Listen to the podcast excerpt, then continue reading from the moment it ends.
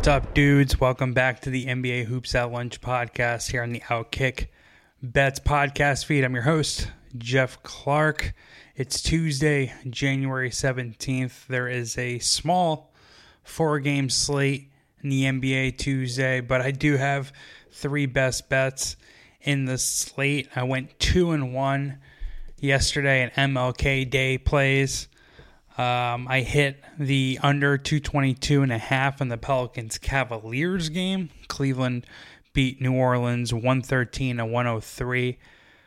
Uh, that was pretty comfortable under. There was 97 points scored in the first half. I guess it got a little weird in the fourth quarter. I was actually paying attention to the uh, game cast on Yahoo Sports app as I was at the gym and I was a little nervous down the stretch. I, I don't know. I felt like maybe garbage time free throws could have pushed it over, but um, in the end of the day, a, a six and a half point under margin is is a is a fairly easy win, especially how that game trended. Um, but I lost the next best bet that I gave out. I took Miami Heat minus 115 on the money line um, versus the Atlanta Hawks. The Atlanta Hawks won 121 to 113. Uh, Miami just got too far behind in the first two quarters, but they won the last two. That got sweaty or interesting, depending on which side you bet on the fourth quarter. Um, but there was a a foul on a on a on a on a three pointer, I think, that led to a technical in the fourth quarter in Atlanta's favor that more or less put buried Miami there. They they flirted with a comeback. I was another game that I was monitoring on my uh, and during my workout, but Miami just couldn't get home, and and it was the wrong side, frankly. Um, the third, the third best bet was one of the sweeter wins that I've had all year. I hit the under 108 and a half in the Phoenix Suns um, game against the, the Memphis Grizzlies. Phoenix visited Memphis yesterday. Memphis won 136 to 106. Uh, the Suns team total actually touched nine and a half, but I think it ended up closing back at one and a half or 108 and a half.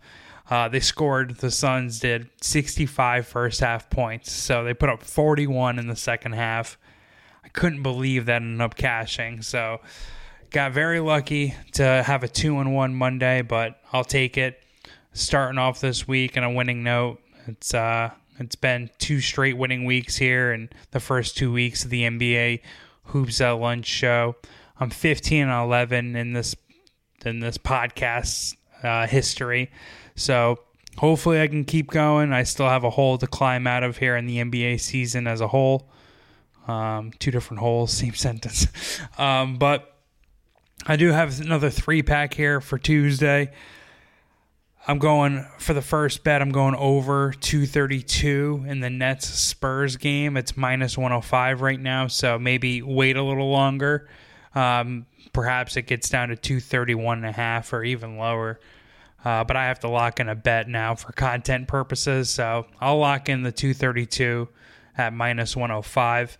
Uh, the overs cashed in six of the last seven Spurs Nets Spurs meetings, which I don't know, maybe isn't that uh, noteworthy of a trend considering all the the roster turnover between the two teams, um, both of which is you know has been pretty pretty staggering if you think about it between the Spurs trading DeJounte Murray this offseason and then the whole James Harden thing with the Nets and Kyrie Irving being in and out of the lineup. But earlier this year, um, Brooklyn beat San Antonio in their first meeting 139 to 103 the over on a 237 and a half total cash.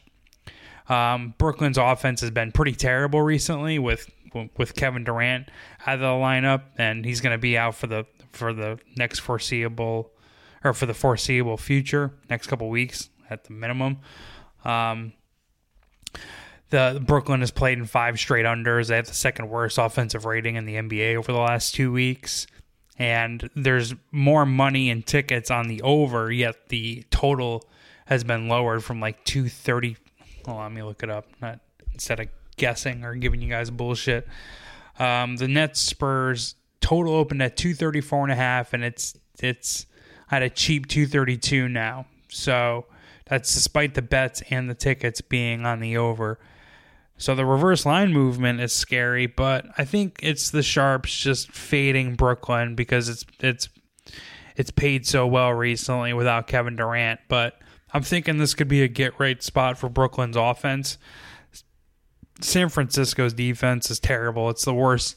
It's the worst. They have the worst defensive rating um, in non garbage time in the NBA. They're bottom five in points off of turnovers allowed, second chance points per game allowed, paint points per game allowed.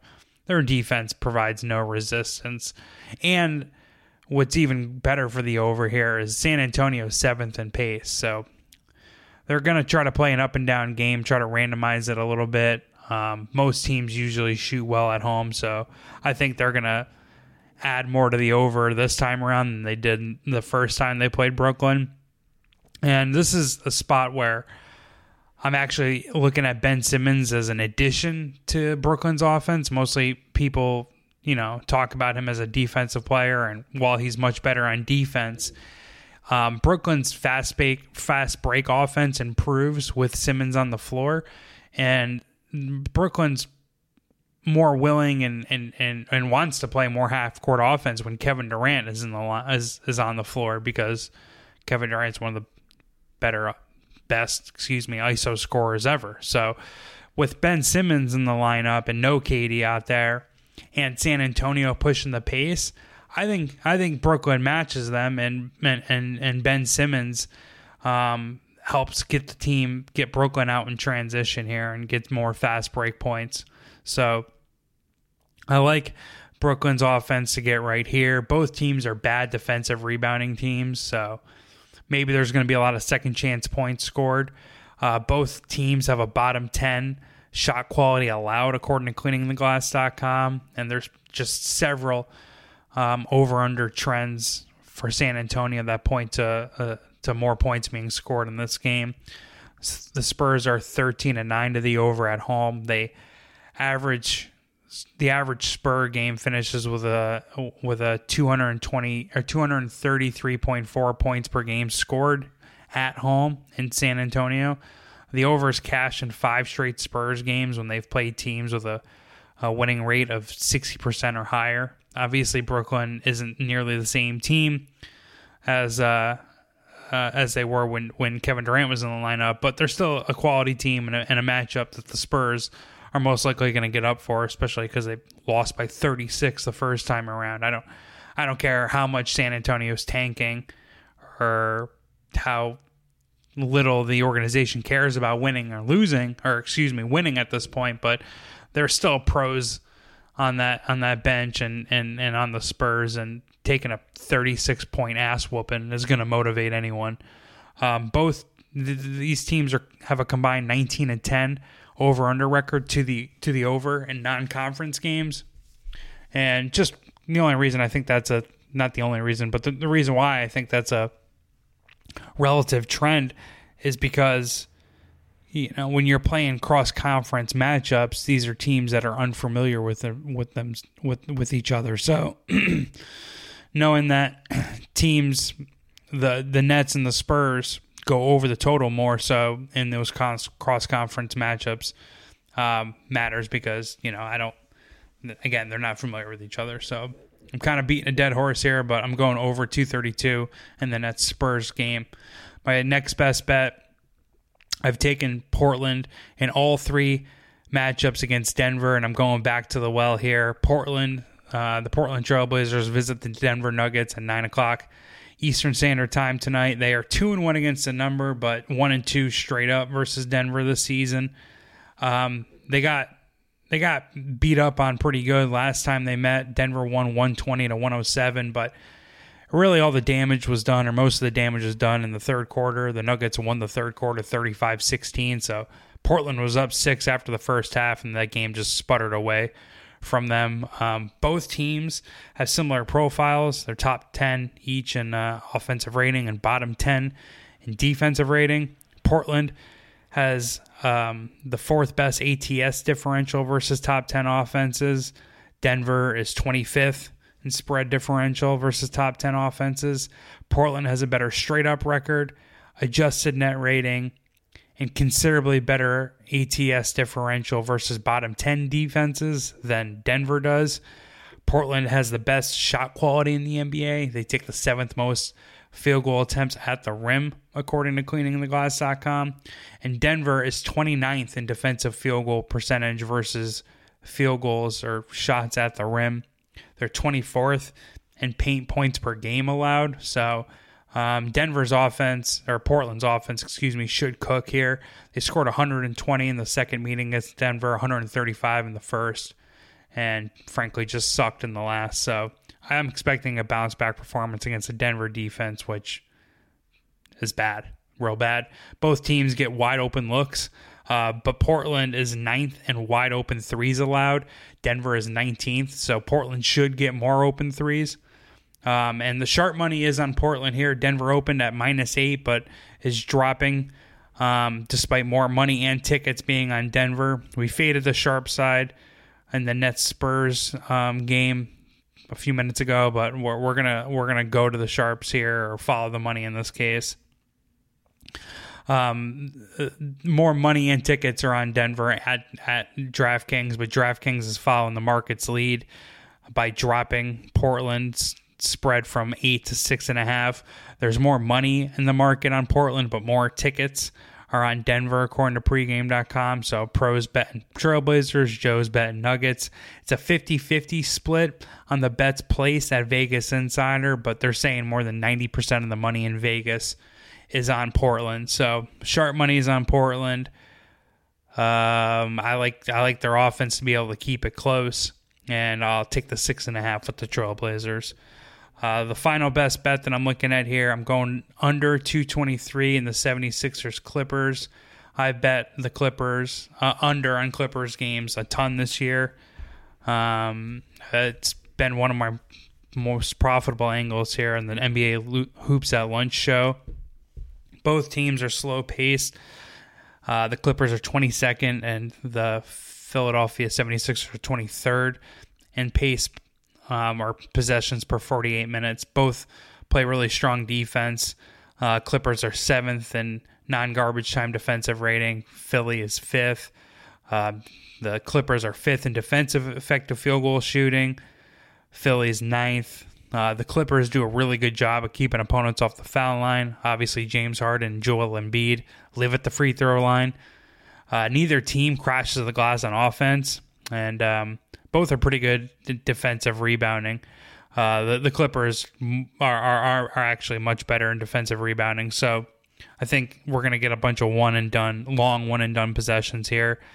Um, the referee assignments are uh, 43, or excuse me, the referees assigned to this game are 43 and 47 to the under here. Um, so that's 48% to the under. More of an under friendly officiating crew is nice. Uh, the the the Clippers have the fifth worst wide open three point attempt rate, but they're top ten in defensive um, three point rate, and uh, Philly is above average in both wide open three points three point attempts and wide open three point attempt allowed. So I think both are going to close out on three pointers. Um, Philly does a better job of getting open three pointers because I think you know Joel Embiid collapses the paint. They got a little bit better ball movement, but the Clippers defense should stay in front of uh, Philly's offense. And the Clippers defense again is is banged up. Paul George is questionable to play. Luke Kennard is um, is is trending towards not playing. He's huge to their offense, and and Marcus Morris is questionable to play. Um, he's a much stronger offensive player, and but the Clippers' defense really struggles when Marcus Morris is on the floor. Um, there is reverse line movement headed south of the total. Most of the, the the the tickets are on the over, but this total has dropped from a 225 point opener down to the current number, which is again 223. Excuse me. Um, again, a, a ton of under friendly trends here for the Clippers. Um, the they're three and twenty to the under with a minus ten over under margin. They're one and three to the under as home underdogs, and um, also there's been a recent lineup adjustment made by the Clippers that helps their defense. Uh, Ty Lue replaced Reggie Jackson, the starting five, with Terrence Mann. Um, and and and Terrence Mann and the Clippers, the Clippers defense improves greatly when Terrence Mann's on the floor. Uh, the Clippers are one and four to the under since inserting Terrence Mann in the lineup, and the Clippers allow th- nearly three points less per hundred possessions when Terrence Mann is on the floor. So, Clippers defense improves with Terrence Mann playing. Their offense is still a little limited with Paul George and Kennard out of the lineup. Well, Paul George could play, but Kennard is definitely out of the lineup. If Marcus Morris doesn't play, that means more Nick Batum, and the Clippers' defense improves with Nick Batum on the floor. And again, there is a lot of under friendly trends here. So my third best bet is the under 223 in the 76ers Clippers, adding that to the Portland Trailblazers plus six and a half and over 232 in the Nets Spurs completes my three best bet NBA bet slip here for Tuesday, January 17th. Do me a favor and show me some love on social media, whether it be shouting this podcast out, dropping its Apple or Spotify links into a tweet. That would be greatly appreciated. If anything, you just leave me a nice review. I would I would very much appreciate that as well. Either way, hopefully me talking to myself about the NBA here provides some sort of help or or um, just just maybe entertains you and, and, and, and wanting to handicap the NBA for yourself. So uh, show me some love if you can, but either way, I'll be talking to you probably tomorrow. Peace.